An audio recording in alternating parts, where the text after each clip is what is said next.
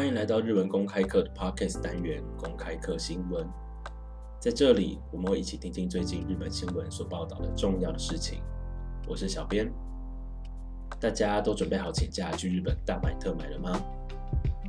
日元历史性的低价，让我们观光客可以开心的购物，但其实这也造成了另一方面的隐忧。日元对美元的汇率可谓三十二年突破了一比一百五十，而贬值造成了能源以及民生用品价格的飙涨，许多家庭的生计负担因而大幅增加。日元贬值的影响甚至到了其他我们想象不到的地方，那就是许多正在日本工作的外国技能研修生。什么是外国技能研修生呢？这是日本政府从一九八一年开始推动的计划。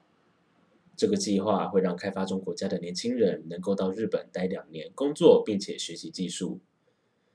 目的是希望这些年轻人学成归国以后，将在日本学习到的技术转移到自己的母国。不过，这项利益良善的政策在近三十年间，因为条件的放宽等因素而遭到了滥用。许多无力聘请日本人的中小企业，转而将这些外国技能研习生当作便宜又耐操的劳动力使用。他们都从事当地人不愿意做的高工时、高危险的工作。当然的，他们的福利也绝对比不上本国人。有没有觉得这跟台湾的留学生或者我们所谓的外国移工处境有点像呢？更详细的内容可以读读由记者出井康博所写的。《绝望工厂：日本外国留学生与实习生的现代奴工实录》这本书。但是，我们今天并不是要来讨论外国技能研修生的制度到底出了什么问题，而是现在受到日元贬值的影响，有许多在日本工作的外国技能研修生，他们目前的生活遭遇到了什么困境？今天的新闻发生在千叶县的一家老人照护机构梦之乡。この施設では、 ベトナムやフィリピンなどおよそ30人の外国人が技能実習生として働いています。约有三十人来自越南或菲律宾等地，以技能研修生的名义在这边工作。日本に来て、えーとまあ、働いていただくという部分では。なかなか人が人材が集まらないと。机构长天立宽表示，找不到太多人才远赴日本工作。その理由はやはり円安。多くの技能実習生は学びながら支払われる給料を母国の家族へ送っています。理由想当然尔，就是日元的贬值。大多数的外国实习生皆是边学习边把钱寄给远在某国的家人。一年前は一ヶ月一回十万円送ってました。今は二ヶ月ぐらい三ヶ月ぐらい一回十五万円ぐらい送っています。家族は何も言わないけどなんか困ってる。来自越南的技能实习生阿印桑这么说：“一年前大约每个月可以寄十万元回家，现在只能每两三个月寄一次十五万元回家。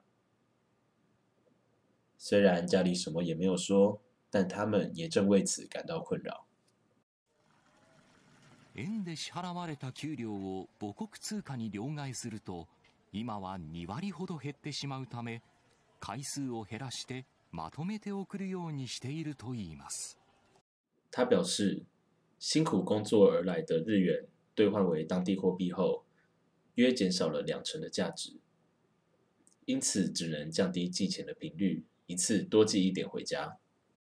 国に送ったお金が減っているということは、違う国のことも行く日本ではなくて台湾だとか韓国だとかに行った方がいいのかなという部分が。いろいろ出てくるのかなというふうに心配しています。机构长天立宽表示，如果能寄回母国的钱减少的话，这些研修生们就会选择去其他国家工作。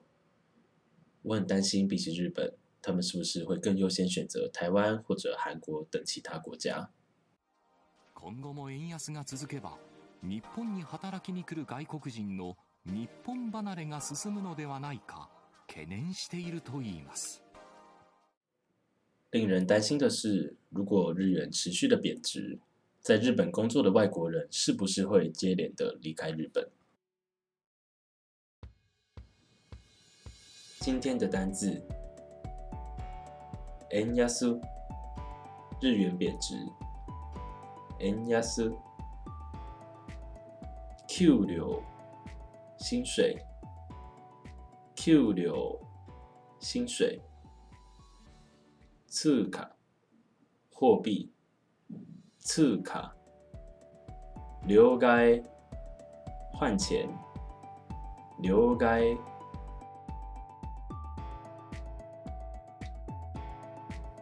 这波经济的动荡，或许对外国观光客的我们来说是一大利多。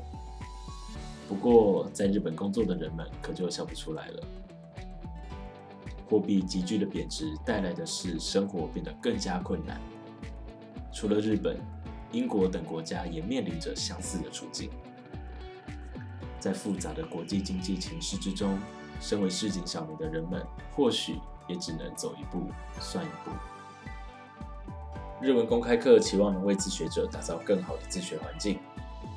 欢迎追踪日文公开课的 Facebook 与 Instagram 专业，我们会定期的更新。如果你针对今天的话题，或者对日文公开课有任何的讨论，随时欢迎与我们联系。如果你喜欢这集 podcast 的话，请不吝与我们以及你的好朋友们分享。又或者，你也可以使用 Sound 的赞助功能，赞助我们一些日元。基于流畅度等等考量，中文翻译并不会完全的精确。有能力的听众朋友可以直接观看原始的新闻影片，我会把链接放在资讯栏。我是小编，我们下次见。拜拜。